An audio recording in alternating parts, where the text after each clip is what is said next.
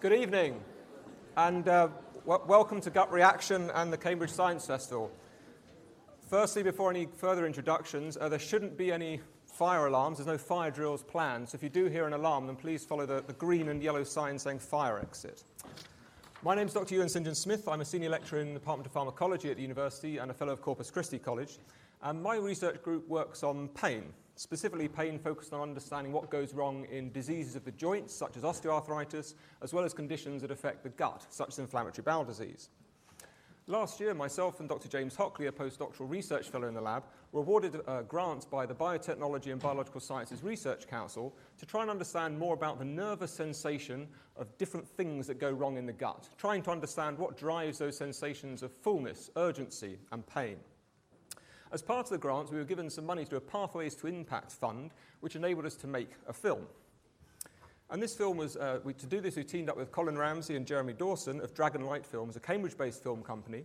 Um, it was a great pleasure to team up with Colin again because two years ago we made a film called Pain in the Machine about robots and pain, which won the Arts and Humanities Research Council Research Film of the Year award. To make gut reaction, we're indebted to Bowel and Cancer Research, a charity that support people living with conditions that affect the gut, as well as investing in UK science focused on furthering understanding of bowel conditions. Importantly, though, this film couldn't be made without four very special people.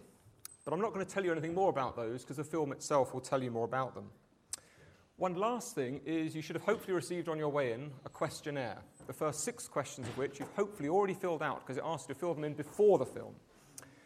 But even if you haven't, if you could fill out the rest of the questionnaire before you leave this evening, and there's boxes for you to deposit your questionnaires in when you leave, that would be most appreciated by us. Lastly, once the film is over, we'll run about 20 minutes, we're going to have a, a panel question and answer session, which will be compered by Dr. Glynn of Cambridge Neuroscience. Um, the idea is that she'll ask questions of the panel members, but also be fully open to you to ask any questions that you have about the film, about the science of understanding the gut, and also about clinical conditions themselves. So with that, I'll finish. I'll Ask you to sit back and enjoy the film. So, good evening, everybody, and thank you for joining us this evening. So, my name is Dr. Dervila Glynn, and I am the Strategic Manager for Cambridge Neuroscience here at the university. So, I get lots of different brain scientists to talk to each other and to try and help with different problems. And of course, you may not think the gut has anything to do with the brain, but hopefully, after this evening, you can see why now I probably work with Ewan and Jim as well. So I'll just introduce. So Ewan already introduced himself. Dr. Ewan St. John Smith is a senior lecturer in the Department of Pharmacology just up the road here and runs a laboratory looking at pain and how it specifically relates um, to the gut and other areas. We have Dr. James Huxley, Hockley, uh, one of Ewan's postdoctoral research associates. And so he has been doing a lot of the work as detailed in the film this evening. And then I'm really happy to welcome Robert Heuschkel. Sorry, I do hope I got that right. So, Robert is a consultant pediatric uh, gastroenterologist at Addenbrooke's Hospital, so dealing with um, bowel problems, but specifically in children. And then finally, we're very um, happy to welcome Dr. Deborah Gilbert, who is the Chief Executive of the Bowel and Cancer Research Charity that supported this film and support a lot of the work going on in these disorders. So, without further ado, I'm going to just maybe throw out a few questions to the panel, um, just give them one each, just to warm them up, and then it will be over to you, and you can shut me up then. Okay? So, I guess really just to start off, I don't know if anybody, I'm, I'm, sure lots of people have, but I hadn't really been too familiar with the Bowel and Cancer Research Charity. I wonder perhaps if you could tell the audience maybe just a little bit about the aims of the charity and how do they help people with different bowel conditions. Um, so the first thing to say is that I'm not a doctor, so uh, I just want to manage your expectations. Um, I'm actually a lay person, but I am the chief executive of a wonderful little charity called Bowel and Cancer Research. Um, and what we do is that we fund research into all sorts of different conditions that happen with the lower, lower bowel. Um, and I think you heard from um, the, the, the, the film that was just shown just how much um, both uh, problem problems people get um, with bowel disease, how hidden those diseases are, and how excluded and isolated they can make people feel. And we very much believe that actually that's a bit of a vicious circle, and because bowel disease remains quite taboo, it, we, as charities, we're very small and we lack the funding um, in order to do the big research pieces that, that make a difference. Having said that, we have funded some amazing research and we will continue to do so. Um, but when you think about the statistics, it's quite staggering. Um, around 41,000 people will be diagnosed with bowel cancer every year in the UK. It's the second largest cancer that affects both men and women equally, and it's the second biggest cancer killer still. Ex- but I expect a lot of you actually think of the big cancers as possibly lung cancer, breast, and, breast and prostate cancer, but bowel cancer is really up there, and yet people don't really talk about it. Um, and the other really key diseases in the area are things like inflammatory bowel disease, again, which we talked about, you know, can strike children at a very early age, increasing in prevalence, um, and make people's lives a real misery, not just because of the pain um, that people suffer, but because the diseases are so unpredictable. So very often people don't know what's going to make them flare up. Um, and, and that makes life unpredictable. And we heard about not being, not being able to go out and, and eat and socialise because you're afraid that something that, that you eat maybe will upset you. Um, so, so there's a huge prevalence of those conditions out there. Um, IBS, which in several forms affects even more people probably than things like inflammatory bowel disease, and yet we can't even really diagnose it properly still because actually when you're examined clinically, you look completely normal. So um, I think the film was absolutely brilliant and very many congratulations to you and a big thank you to a lot of the people who took part in that which you know again is very courageous and we know several of the people who, who took part in the film um, which I think just gave a flavour really of, of both the extent and, and, and the impact that these conditions have. I think that was really striking. It's actually the impact both yeah. mentally and socially and everything as well as it's not just the disorder on paper. It's actually what it, the impact it has exactly. on the person. Yeah. Um, thanks, Deborah. That's, that's really, I'm sure the audience will have loads of questions for you. Jim, I'm going to put you in the hot seat next. Fantastic. I know from previous experience that research takes an incredibly long time.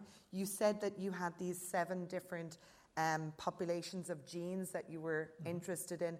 And of course, we heard from one of the contributors in the film that you know, really what we want is a gut specific pain medication. Mm-hmm. So, not these opioids and NSAIDs that have been developed years and years ago that are really not, they're actually causing more problems for people with these type of disorders. So, so when are we going to have this pain specific medication?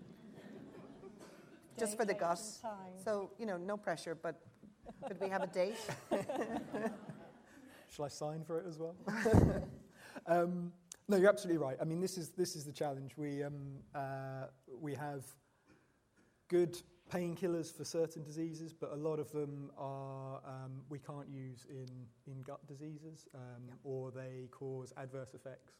So yeah, really trying to identify some kind of gut-specific analgesic would have huge transform transformation, um, huge make a huge change to a lot of patients. Yeah, of course. Um, and what's What's been quite, uh, quite exciting in the last couple of years has been a couple of really big um, changes in the way we research this field. So um, I think patient stratification has become a really big thing um, within uh, the research that's going on. So just so, to explain that, yeah, that's so, more the kind of personalised medicine, is it? Yeah, so personalised medicine. So um, something like IBS, um, irritable bowel syndrome, that's affecting such huge numbers of people, there are a number of causes behind that.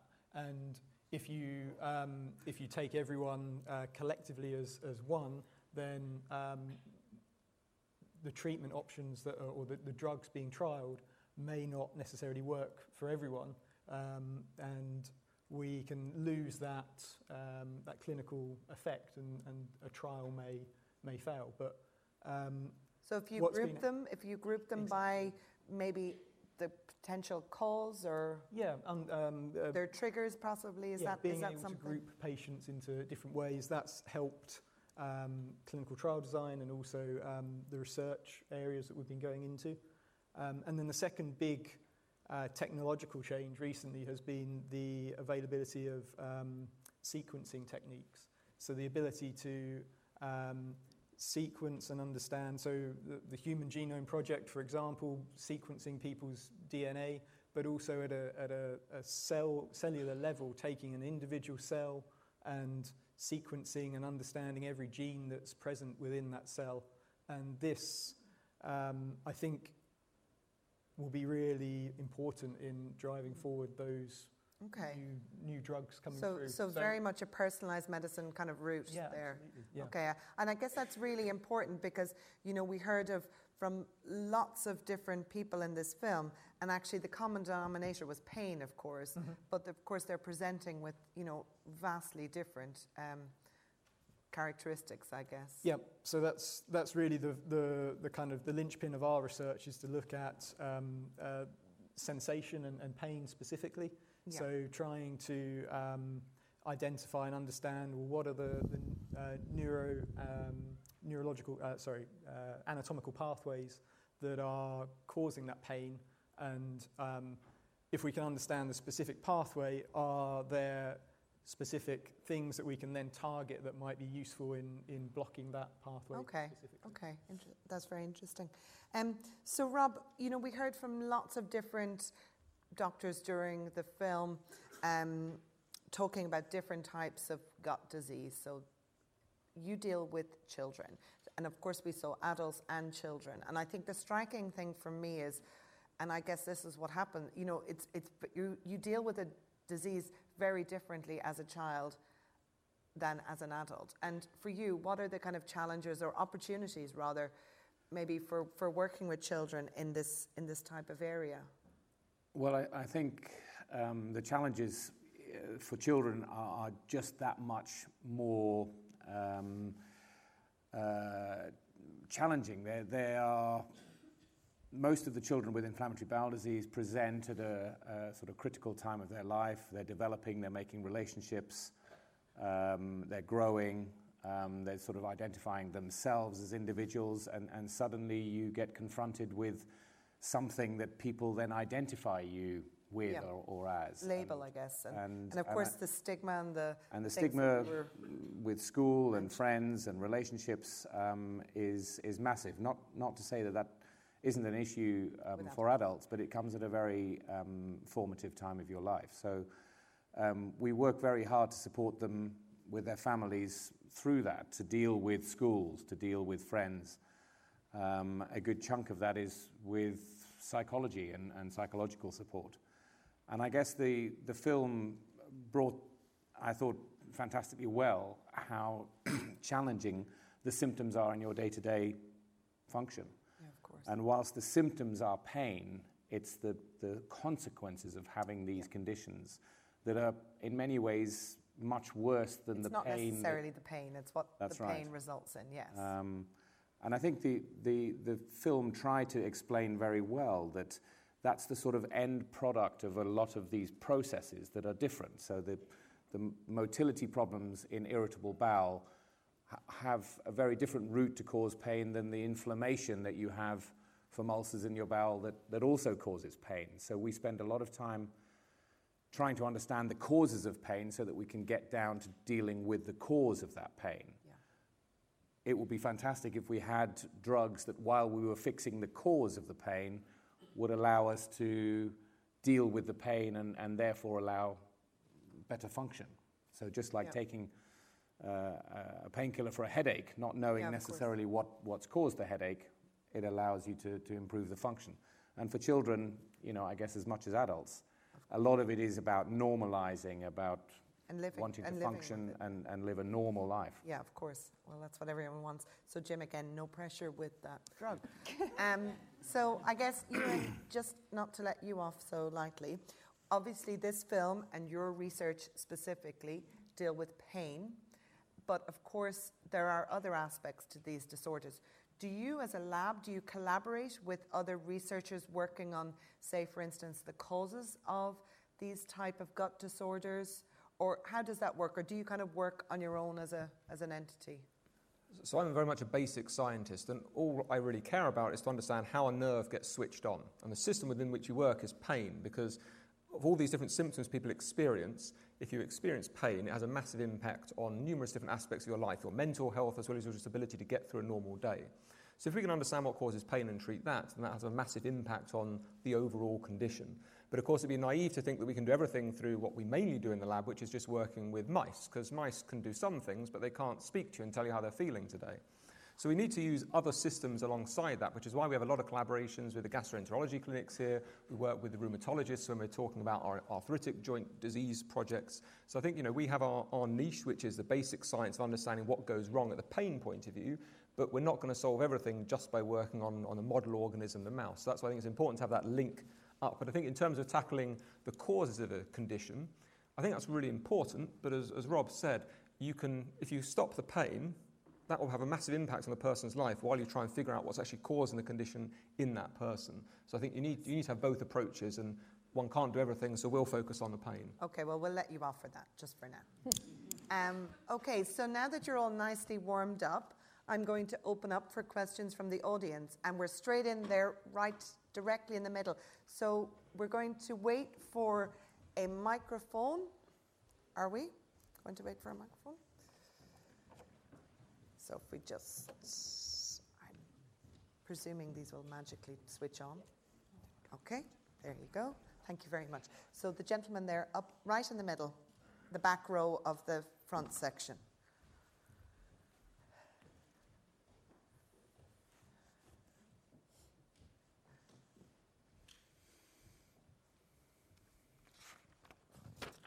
Yeah, I, I relate very much to what um, Ewan St. John Smith was just saying because I have minor arthritic pain and I have minor bowel pain.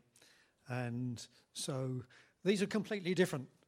And um, I, I, can't explain to you the difference. If I say it's dark brown, what does that mean? I mean, you know, I can't tell you um, what it feels. And so I understand what you're saying about um, mice and stuff. Um, these pangs or pains or whatever are all very different. Um, the, the, the, IBS issue um, was different to um, a current issue because um, you get sharp pains, you get achy pains, you get bowels turned to water pains, and you know that if you don't find somewhere really soon, it's going to be too late. Um, arthritis is totally different.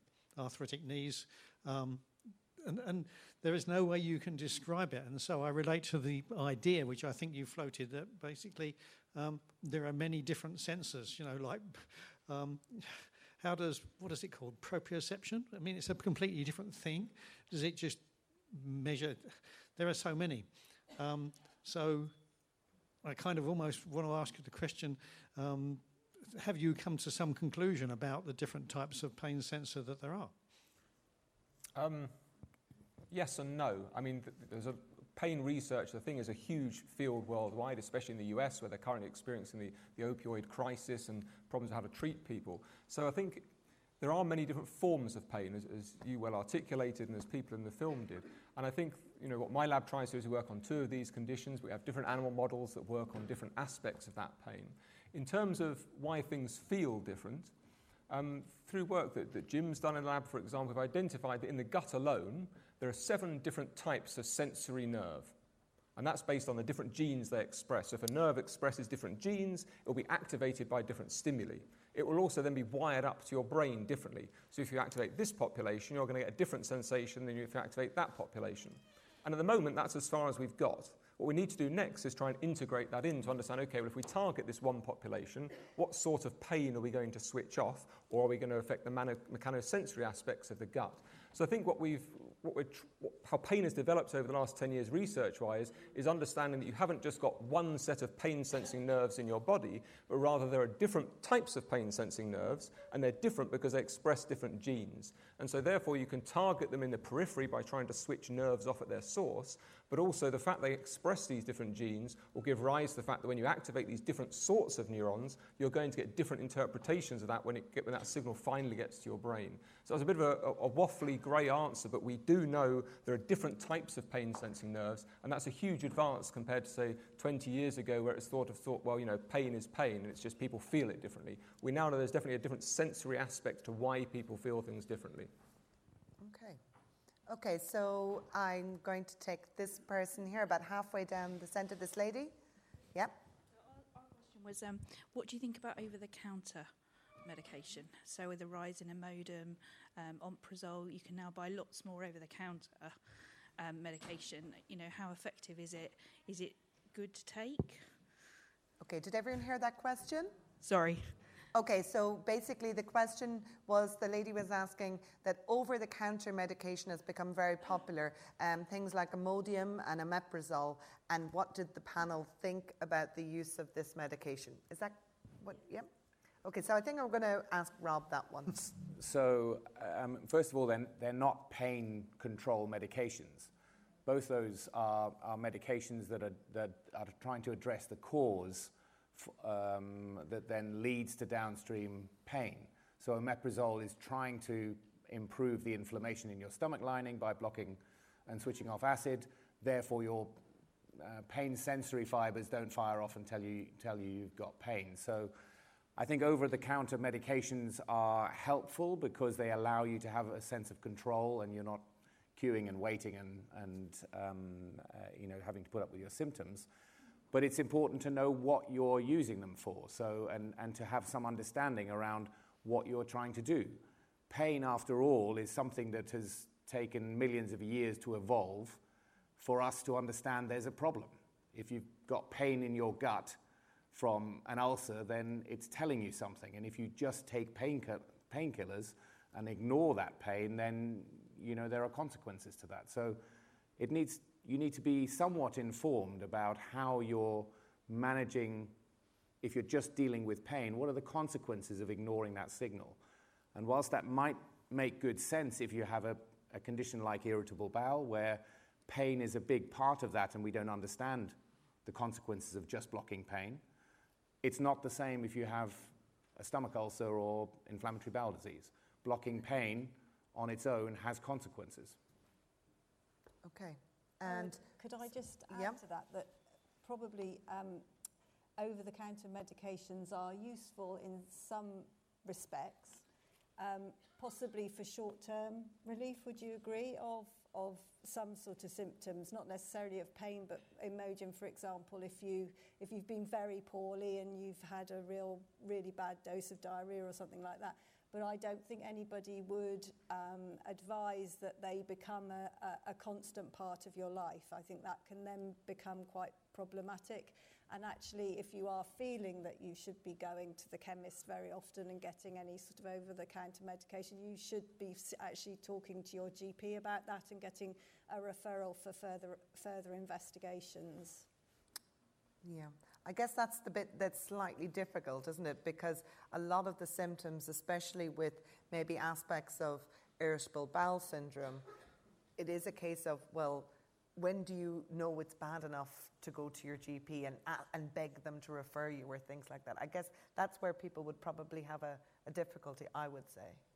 Yes, you know. although uh, I would say that probably people do would have possibly know that, that, yeah, that it's, it's getting actually should. And also there's a wonderful thing now called Pharmacy First where you can actually talk wonderful thing, but I mean it's a very useful thing in terms of getting access to the NHS. Yes. Where you can actually talk to your pharmacist before you Yeah, before you go to the GP. Yeah, no, that's a very good idea. Yeah. Okay, so just two rows back from the lady that just asked the question. Thank you. Thank you. Uh, do we know if there are any benefits of taking probiotics? Okay, so I guess, th- so you, and I'm going to put this one to you because well done, we actually, well no, no, no, just because we actually had, a, and I don't know if any of you were at it, we had the Cambridge Neuroscience public lecture um, last Thursday, and Ewan and I organised that, so I'm going to pass that one over to Ewan and talk to you about the microbiome. Where are you listening? So, so just for those who don't know what probiotics are, these are essentially drinks you can buy which have certain bacteria in them, and the idea is you drink these drinks and it will enrich your microbiome, the, the bacteria in the gut, and make whatever's wrong with you better. So I think, firstly, the microbiome, biome, the, the bacteria in your gut, they're definitely there for a good reason. They've co-evolved with us. You've got about one and a half kilos of bacteria in your colon doing good things. We don't need to know what they're doing, but it's good they're there. And you can see some of the problems when you take antibiotics and you wipe everything out. Some of the side effects are because you've no longer got those good bacteria. And it's known that lots of things can affect the gut microbiome, so your diets can affect it, whether you live with pets, all these sorts of things. In terms of probiotics, I think the first thing is that if you go to a shop and you see you've got the probiotics on the shelf, they'll have use by dates. And they're probably going to use by date because at some point, everything that was originally alive that was put into there has died off. And so if you buy something this week or next week and it's still within its use by date, the newest one will be different to the one that's just before its use by date. So even though you're buying the same thing, it's not going to have the same stuff in it at different points in production, regardless of whether you talk about the fact it's going to do anything.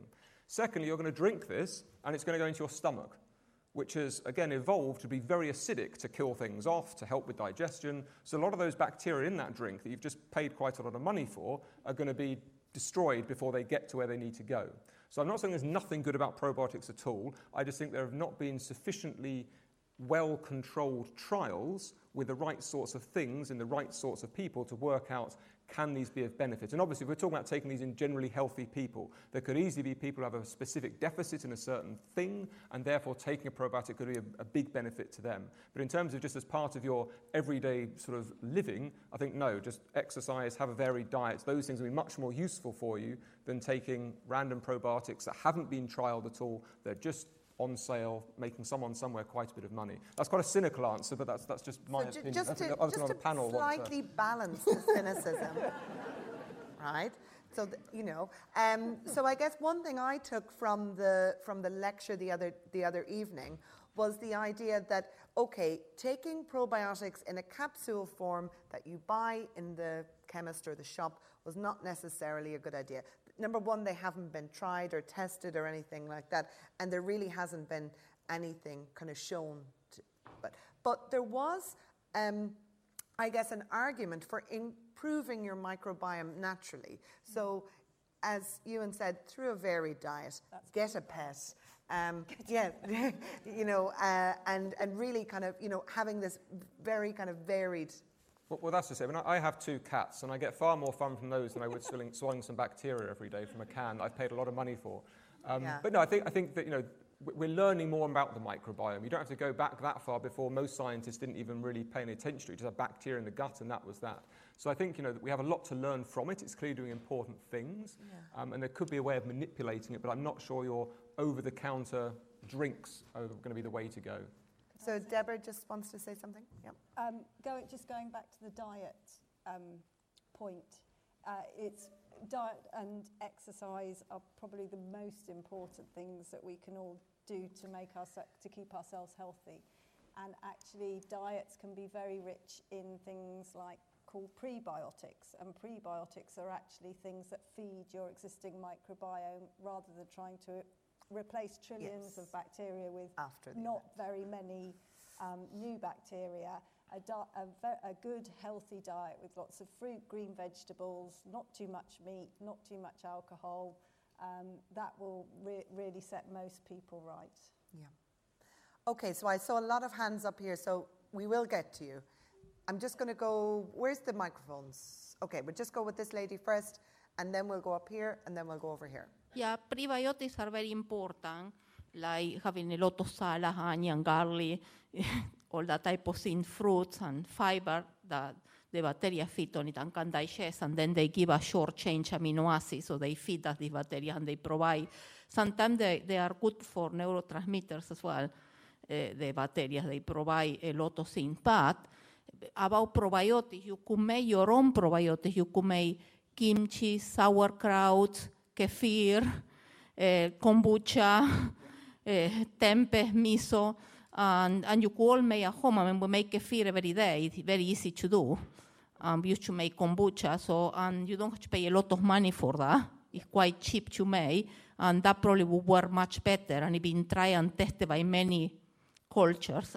Yeah, I think I actually I do think there's been a kind of a revolution in those types of foods, and I guess with regard to in terms of scientific evidence, I'm not sure, but I don't. I think there's there's a really good set of evidence for having a wide and varied diet, and yes, some of the foods you mentioned, again, you can make them at home, and and yeah, I think the the variety is key. Rob and you and then. Um, I, I, think what, what the story with probiotics tells us, and actually also the, the enteral nutrition story in Crohn's disease, is that the gut flora is important. and you can vary that in many different ways.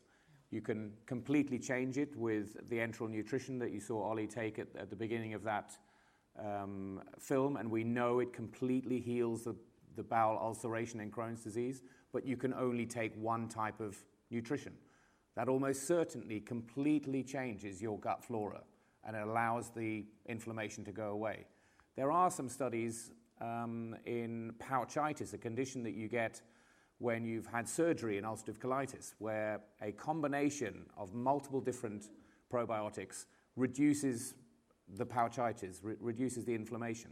So modifying the, the gut flora is, a, is a, an important part of how your gut um, responds to the environment. And, and that there are some studies in irritable bowel where there are some um, benefits in certain type of patients. One of the problems, and, and we, we talked about that earlier on, is we try to lump all conditions together, so all patients with Crohn's disease and all patients with IBS.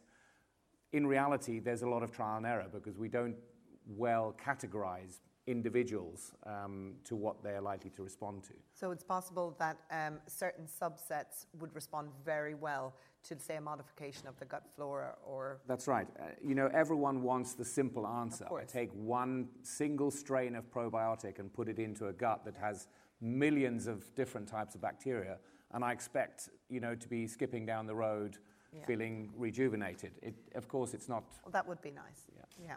No, no, of course. Um, When's that coming in? Okay, so hands up. Um, I'm going to go up with the lady up the back.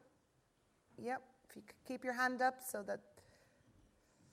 And then if you, the rest of you, put your hands up just so I know where we're going. One, okay, you're next, and then you are. and then you. So, good evening, panel. I'm a metformin user and I have a great deal of sympathy with anybody that has loss of bowel control and um, gut pain. It's a unpleasant little taster as we change my medication. But I did notice my mother suffered severely from IBS, and I noticed her emotional state had a huge impact on that, particularly stress, but also of time of great emotion. And I wondered if there was a way that you could actually model that in the um, scientific studies on the tissue cultures that is easy enough to conceive of in a global level, but not actually at a cellular level. Okay, that's a really good question. Um, Ewan or Jim, do you stress your neurons in the lab? Uh, well, I mean, if you've got an animal model of, say, inflammatory bowel disease, the animal will have the same sorts of stress that a human who's experiencing that condition may have, or at least similar. Um, there are methods in, in, animals for, for making them experience stress if you're trying to look at anxiety or depression and so forth. But because of the way animal experiences are, are rightly regulated in the UK, I don't think it would be possible to have an animal experiencing an inflammatory bowel condition and then provide extra stress on top of that. One thing you can do is look at the effect of early life stress on then how that might affect how a, uh, how a disease develops in adulthood. It's not something we've done, but that's something that you know ethically is a lot more sound to do because again we know that your early life can have a major impact on how you experience pain in adulthood. Um, in terms of more the tissue culture level, there are ways that you can look at sort of factors that we know are raised in stress, and you can look at how some of these factors may affect, for example, nerve excitability. Um, but I think because stress, much like, say, inflammatory bowel disease, is going to be a systemic thing, I think you'd really want to look at it in an intact organism. And I think we have to accept that when we're working with mice, one thing, one of the reasons you're doing that is because you can control things. And if you're trying to find out what's going wrong in your model of inflammatory bowel disease or irritable bowel syndrome, to introduce another factor on top of that is going to overly complicate things. And of course, that means we will miss certain aspects that are going to be true in that human. But we already know that humans are far more complicated than mice. We're all genetically far more diverse than the mice we're working with. So I think we just have to accept that the work we're doing will always have limitations. We're not going to be able to answer every single aspect of how individual people will differently experience a condition, how their treatments will affect them, and so on and so forth. Um, so if we just come down to the third row down to the front, please. If you just put your hand up so that the person, yeah.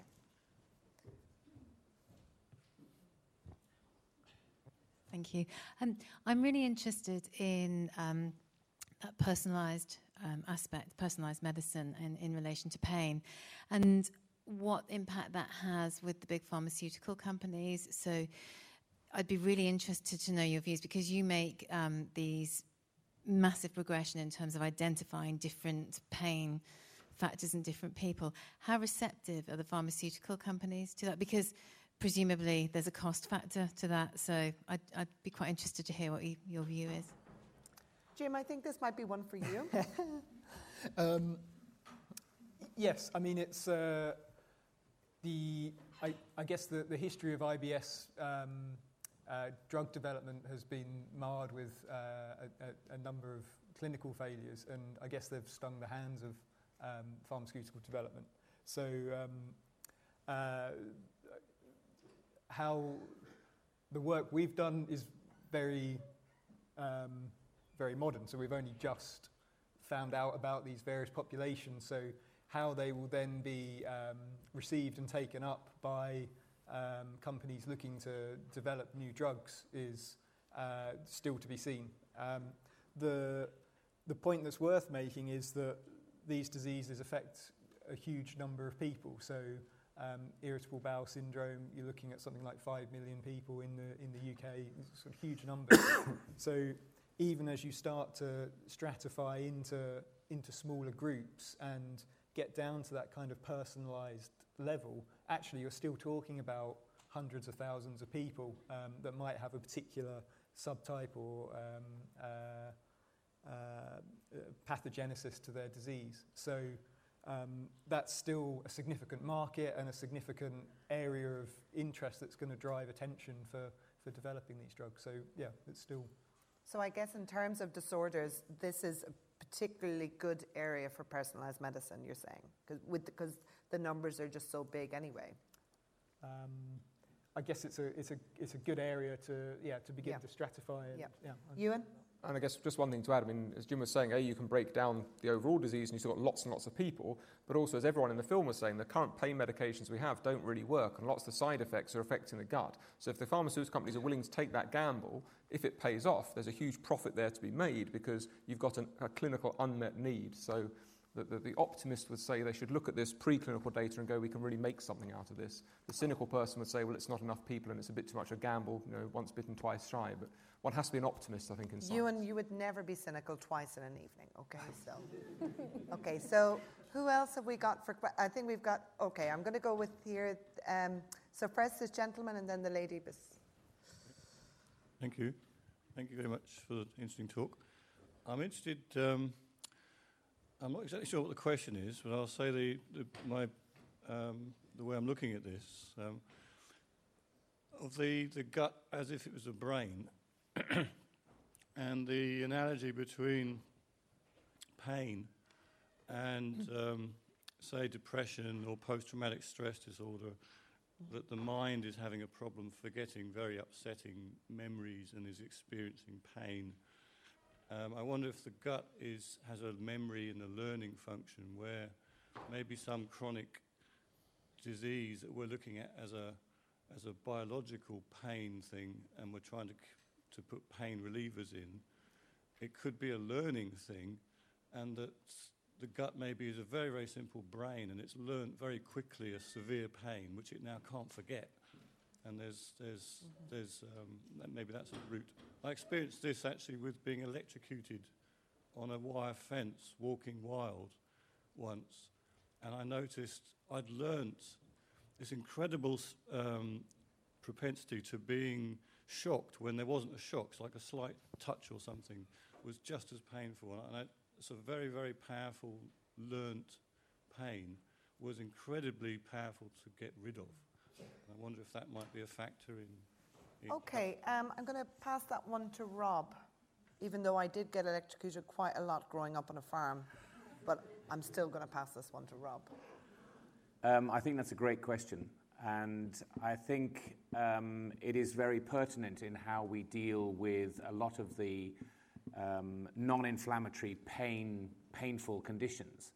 There is something that, um, you know, helpfully or unhelpfully, we call visceral hyperalgesia, which means that your gut somehow um, senses pain much more acutely and much more um, painfully um, the more that you've experienced pain. So if you start with a severe enteric infection, and in, in, arguably post-infective irritable bowel is a bit like this. You have a very painful Campylobacter or Salmonella gut infection that gives you acute pain.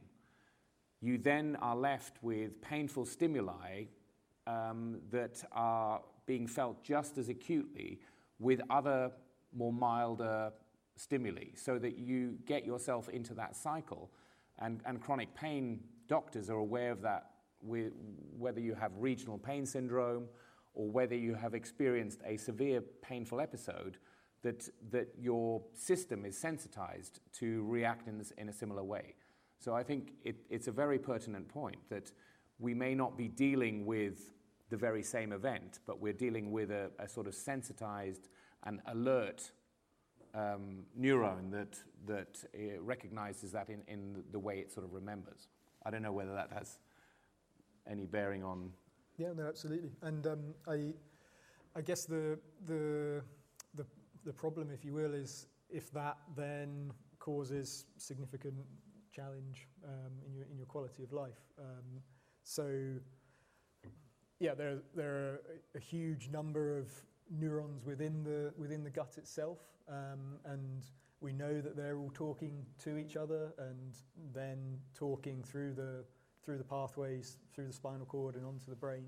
So, yeah, again, it comes down to the, the research trying to understand um, how, how those communications are being made and um, how do we combat this hypersensitivity and, and try and bring that back down to a, a, a normal level um, so you're not in this heightened state. So the lady, have you got? Okay, great. Thank you. Um, can the gum flora transplant help these people? Sorry, if you could just repeat Yeah. that once more. Uh, the gum flora transplant can help these Gut- patients. The gut flora. Transplant. oh, the gut flora Sorry. transplant. right. Rob. Rob. Yes, I wondered whether this, when this was going to come up. I knew this was going to come up. Um, so, f- uh, fecal transplants um, have um, recently, I, I guess over the last year or so, um, been proposed as a way of rather than just taking a single strain of bacteria in a little drink or in a capsule, why not just take someone else's whole gut flora and repopulate your um, gut with someone who doesn't have irritable bowel, who doesn't have Crohn's disease? There is some evidence that in some patients with ulcerative colitis, and these studies are always rather more positive when you run a series um, rather than randomize patients, but there are, there are some series of um, patients in ulcer, uh, studies in ulcerative colitis where fecal transplants, and I'll leave it to your imagination to work out how that happens. Um, when you repopulate someone's bowel with um, you know, non-inflamed gut flora, that there has been um, good symptomatic relief. Um, so I think the jury's outstanding. It's, you know, it's, a, it's a rather clumsy and um, problematic way of treating uh, gut flora, but um, you know, if that prevents major life-changing surgery, then um, there are individuals and units around that are, are researching that. Okay, so this gentleman here in the fourth, third row, even. If you could just put your hand. Oh, yeah. Great. Um, the, the, the, film made passing comment about uh, an increased um, prevalence of um, these kinds of disorders um, and alluded to some of the reasons for it. Um, historically, there's been quite a, uh, a link between uh, Crohn's disease in particular and uh, IBS with autism. So, c- could you both comment on the current thinking about the link between uh, neurodevelopmental difficulties and um, bowel difficulties? Um, and also, what your thinking is about the reasons why there's been a, a, massive increase in the diagnostic prevalence of both neurodevelopmental and bowel difficulties. Ewan, Rob? I, am happy to start. you start, I'll try and finish. Yeah. Um, I mean, bo- both, both conditions, so I, I, I can certainly tell you that there are many more children being diagnosed with Crohn's disease now than there were even 10 years ago. They tend to be diagnosed younger and with more severe disease. And we don't know. We simply don't know. It's not a genetic change because our genome is pretty stable. So we're assuming and we're doing work on what environmental triggers may be switching on genes, perhaps that you're predisposed to earlier in life, to present then with, with bowel inflammation. Um, but we, we don't know. There has been many studies that show that it's a northern hemisphere, Western world, urban um, condition, um, inflammatory bowel disease. So we, we assume it's something environmental. It may be something in food, something in the way that we, we keep our kids very clean. Um, you know, so that, that, there's something, the gut flora is important, so there's something that's changed um, in, in our generation. Autism, I think, is slightly different, and I, am not the expert, but um, there, is, there are changes in diagnostic categories. So the detection may be getting better uh, the, the, harder we look, um, and therefore the incidence may be um, artificially increased. Um, I don't think that's the case for inflammatory bowel disease because these kids weren't around um, and, and would present. The relationship between autism and bowel disease has had a you know, pretty checkered history. Um, and whilst there was a claim made that um, bowel inflammation was related to autism through vaccination somehow, um, I don't think that's really been substantiated in any meaningful way.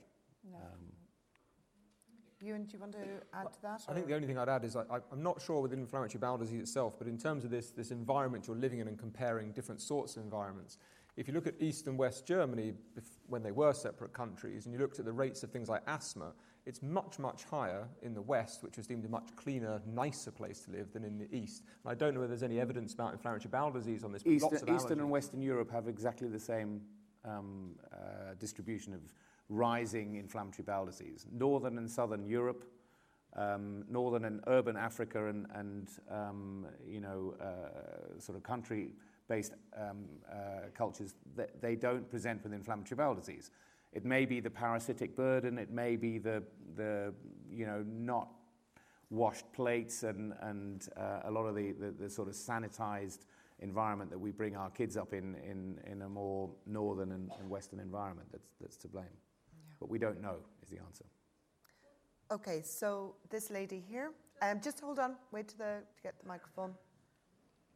Um, just a follow up question, just a question. Many children, young children with autism, have a real problem with eating. Um, they often will eat a very bland, very minimal diet. I mean, and result of this, they may have constipation, they may have trouble um, going to the loo.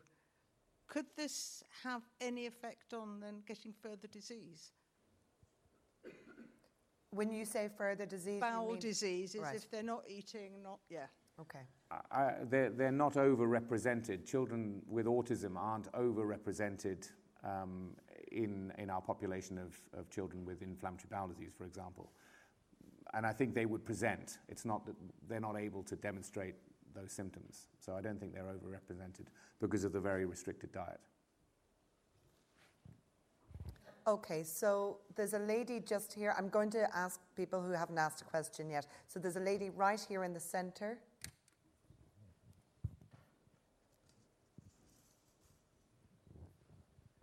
A few years ago, my GP told me I'd got a low tolerance pain level. Uh, I was shocked at the time and I went away and thought about it. I've also got red hair, and I've read about red hair people having a low tolerance pain level. I'm always in pain. I have been all my life. It's getting worse as I get older. Uh, I just want to know what that means when you say it's a uh, low tolerance pain level. And has red hair got anything to do with it? So, Ewan, I think I'm going to direct straight over to you on this one. Maybe one. So you've done you've done experiments with the public just to show the specific thing, haven't you? What we, yes, you can measure heat pain threshold in people, and basically most people, if they're healthy and so forth, will have a heat pain threshold of approximately 42 degrees. The one exception to this, if you take a schoolboy and you test the schoolboy on his own, he'll say 42 degrees. Mm-hmm. If you did him up here on stage, you'd keep going up, up, up, up to try and push the machine to the max. Schoolgirls won't. So that says something about the intelligence of boys, perhaps. so, in, in terms of pain thresholds in general, and then if you start looking at gender differences, it's something that's been much under investigated. Firstly, when you're asking for pain thresholds in people, quite often you're asking to rate on a scale of 0 to 10, where 10 is the worst pain imaginable, 0 is no pain at all. Well, that's going to depend upon your life experiences. I've never given birth, but I've seen films, it looks quite painful. That might have an impact on what your average, let's say, female reports as being a normal level of pain. So, in terms of things that affect pain thresholds, there's lots of genetic factors we know can affect it. So, there are people who exist who have congenital insensitivity to pain. So, genetically, they have no ability to sense pain.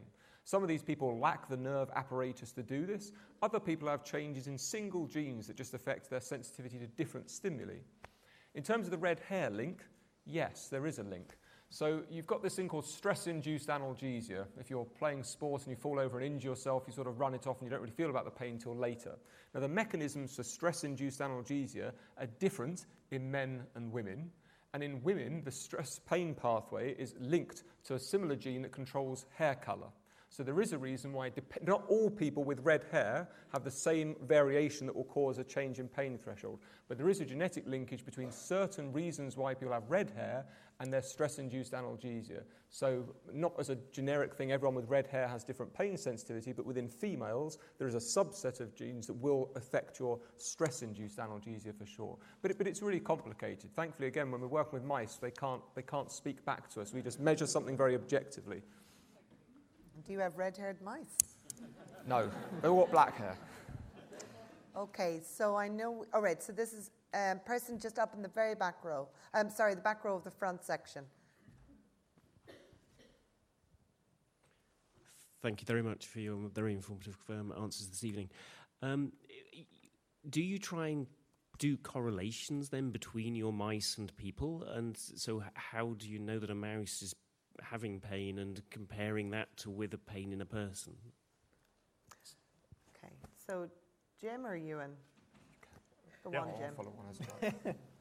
um, yeah, so this is the challenge. So um, obviously, a mouse can't tell you if it's in pain. Um, what we can do is um, uh, so the uh, uh, we can use methodology that we know is painful in humans. So um, uh, people have done studies looking at um, uh, balloon distension, for example, um, into into the colon and uh, measured pain thresholds in in people, and we can use similar techniques in mice and measure um, uh, nerve activity, so nerve firing, and use that as an inference that if um, we get nerve firing at a certain uh, pressure of distension, then we can uh, we can take that to mean um, that's a noxious stimulus, and that's that's uh, we're activating um, pain sensing fibers or, or nociceptors. Um, Ewan, do you want to add to that? Well, as I say, I mean, this is, this is true. A lot of pain tests across time, you're evoking a painful stimulus and measuring the response of the animal, and you can do the same in humans. But most of the people in the film who are hearing about, you know, they talk about how pain affects their everyday life. And so I think there's been a big change in pain research in probably the last five to ten years, where people are trying to use better models for measuring how ongoing pain is affecting the behavior of an animal. So, a very simple example is people who have osteoarthritis quite often have problems walking and their gait will be different. Where you can now have devices that are able to measure exactly the same things in mice. So rather than having to prod your mouse and waiting for it to go ouch, you can watch it walking. You can get a, a treadmill called a catwalk machine. You can film your mouse from underneath to look at how its stride length differs. And of course, the mouse won't tell you that it's in pain, but if in humans with arthritis, their stride length difference is their weight bearing difference, and we have the same sort of phenotype in a mouse, the mouse behaves in the same way, then if we now give a drug to our mouse that makes it walk normally, then maybe it could have the same effect in humans. Similarly, you can measure things like digging behavior. Mice like digging. If they're in pain, they dig less. Well, if you're feeling pretty lousy, you don't want to do very much either. So we're going to always have this, we're always going to have this barrier between, you know, the mouse can't speak. We're always inferring what's going on. But I think that pain scientists are becoming more flexible in their interpretation of what sorts of ways should we use to assess pain in an animal, comparing that to a, to a human.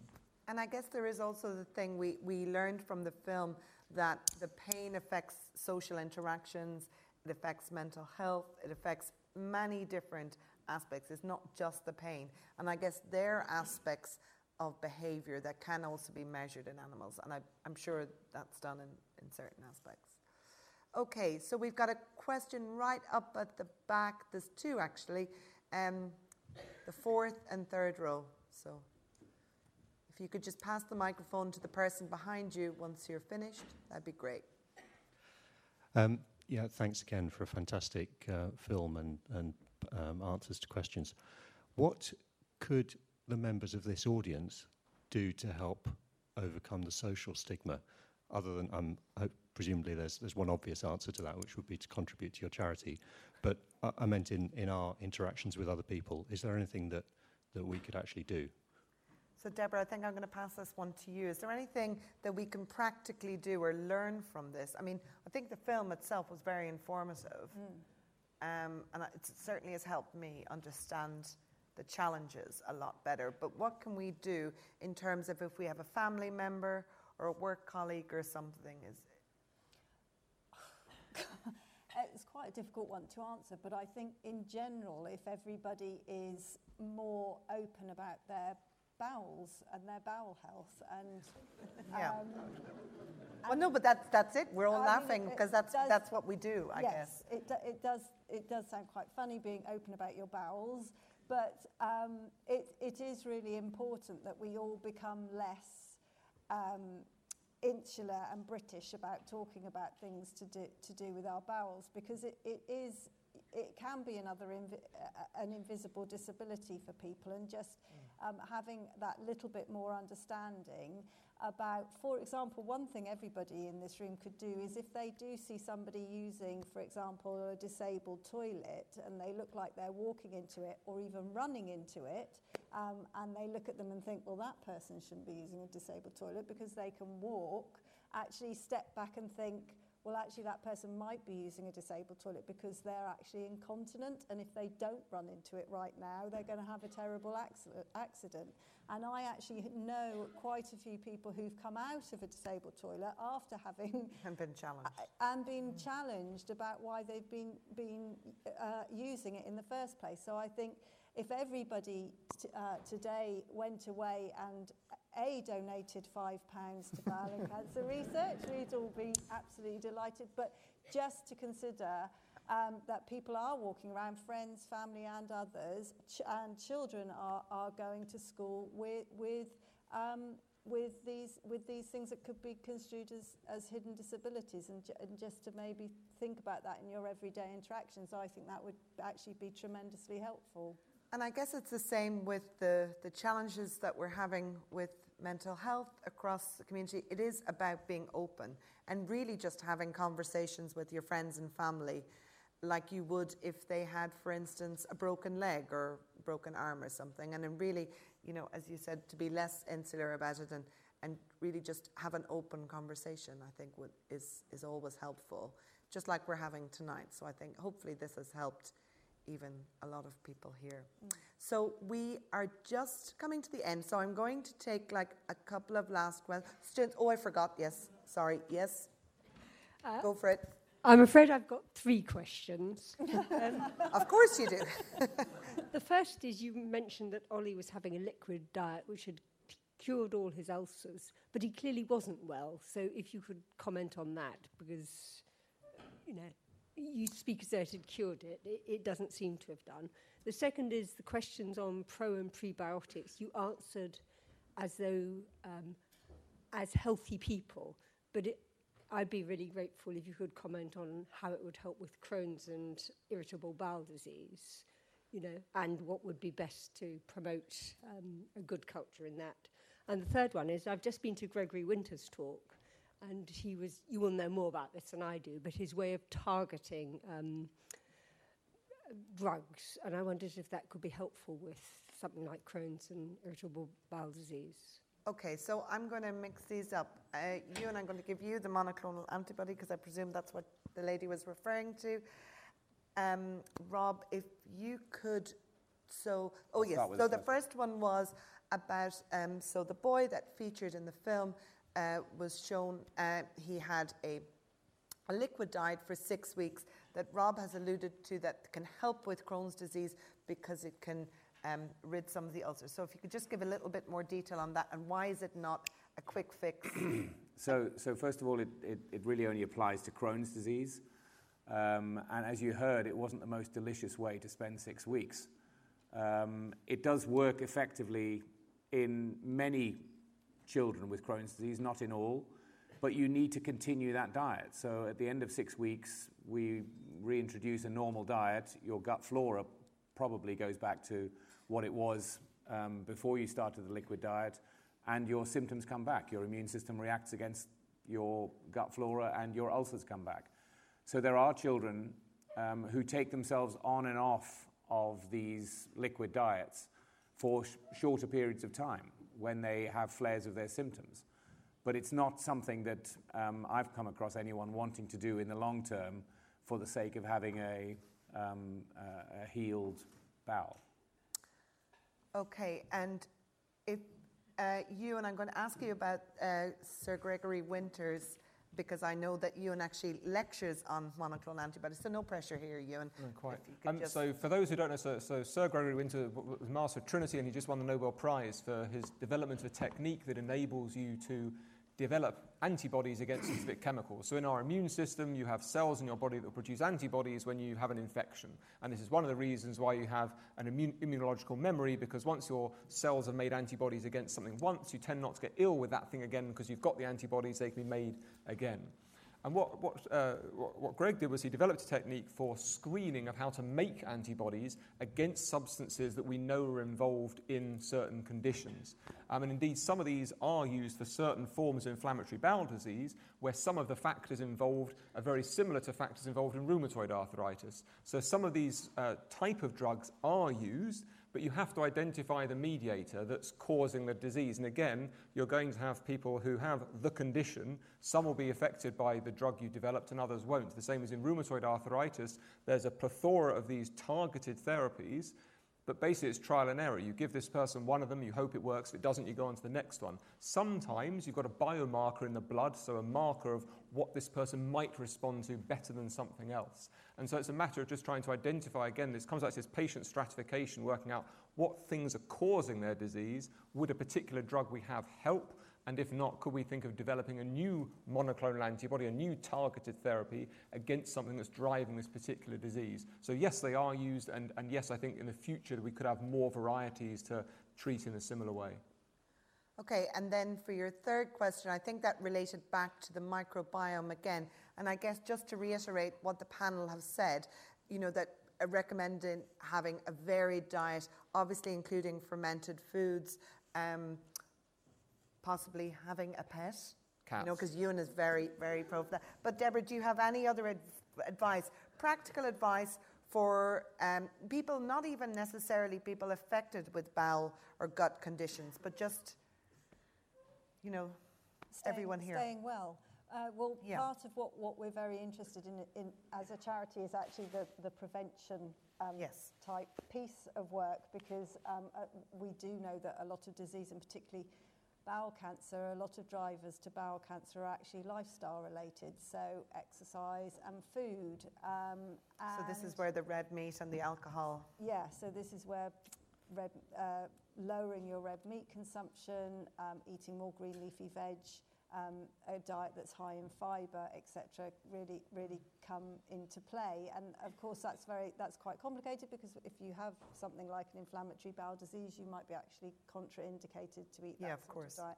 But the other thing that we haven't spoken about tonight, which again goes back to this gentleman's point slightly, is the sort of the well-being acts, um, the well-being piece, which is about um, uh, uh, you know, mindfulness and teaching yourself to do things like meditation, for example, can also actually be quite helpful in terms of um, helping yourself to self-manage things like pain in, in a chronic disease and in general in health as well. Um, and most of our serotonin, which is what makes us feel happy, is actually located in our gut and not in our brain. Uh, and we are just about starting to understand now, in terms of the microbiome, about the, the actual impact it has on our overall health, having a healthy microbiome and our well-being and our mental well-being as well. So, so it's all it's all quite holistic, yeah. actually. Absolutely. I don't think it's a, it's a one answer question. Okay, so on that note, we're going to take one last question, but I'm also going to remind you you've got these surveys right in front of you. You did your pre survey. We'd really appreciate it if you could just take a minute to complete the other side. And I'm going to take one last question from this. L- I, I, want to ask this person because she hasn't had a chance. Could this person here on the on the side? I'm sure the, sp- the panel will stay around for maybe five minutes afterwards if you want to come up and ask a question. Thank you. Thank you very much for the presentation. Um, quick question about the mice. If we don't know the cause of IBS, how do you cause uh, IBS in a mouse? Ah. And uh, just quickly, why is IBS called IBS? Where is the inflammation um, if there's no really markers or anything to... So IBS is irritable bowel syndrome, so that's why you know patients often present without overt inflammation, although there is certain evidence suggests there could be some forms of inflammation, but not sort of as um, classic as in inflammatory bowel disease. Um, mice are a model system.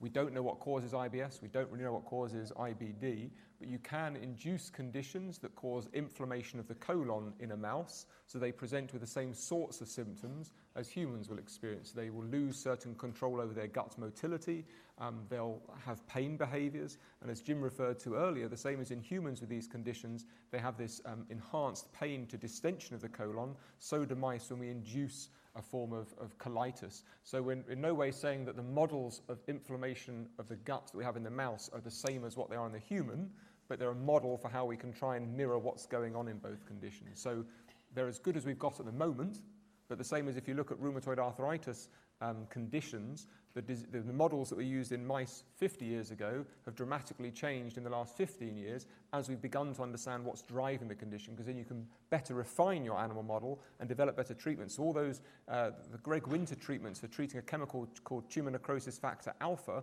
all of those came out of mouse work. So there's, although the mouse will never be the perfect human, the mouse has already demonstrated they can be of great use in understanding disease mechanisms and validating a treatment that we know works in humans and trying to understand why in mice. And how do you induce inflammation in the mice? So basically, when you have the when you have the nerve fibers out, do you Well, there, there are different ways of doing things. I mean, very simply, what happens in a, in a lot of conditions affecting the gut is the epithelium, so the cells lining the colon, break down in some way from some cause. And you can induce a similar process in a mouse. So then the natural cause will take, you know, you've got all these bacteria in the gut, they can then interact with the in, inside parts of the colon where normally they're kept out of. So different ways you can do things, and they're just models of what happens in the human guts. They're by no means perfect. So I'm just going to. So just on that note, Ewan, if people want to watch this film again, or maybe share it with their family and friends, or maybe somebody that's particularly suffering, is this film going to be made publicly available? So the film should be made publicly available on the University of Cambridge YouTube channel. Um, I don't know how long that's going to take to go through the system, um, but it should be, if not available, on the Departmental, Department of Pharmacology website very soon, hopefully by the end of the week. But yes, it will certainly be available for all And to watch and it- disseminate what further. It'll be on Cambridge Neuroscience in time, also on Twitter if you follow Ewan as well. Um, I'm just really conscious of time that we'll be, you know, uh, shot if we don't leave on time. And I'm sure the panel would really like to thank all of the contributors to the film, some of which are here tonight. And I'd like to say a personal thanks to all of the panel, who I think you really um, took some great questions there this evening, and uh, rather you than me for most of them. And I'd like to thank you. Um, it's not often we have hour and a half events, and your attention and you know your real interest in this subject has been. Um, well, I think Deborah will be happy and she'll be able to go back to her board and, and say at least the people in Cambridge are taking, uh, taking the bowel seriously. yeah. So um, thank you very much, and I hope you enjoy the rest of the Science Festival.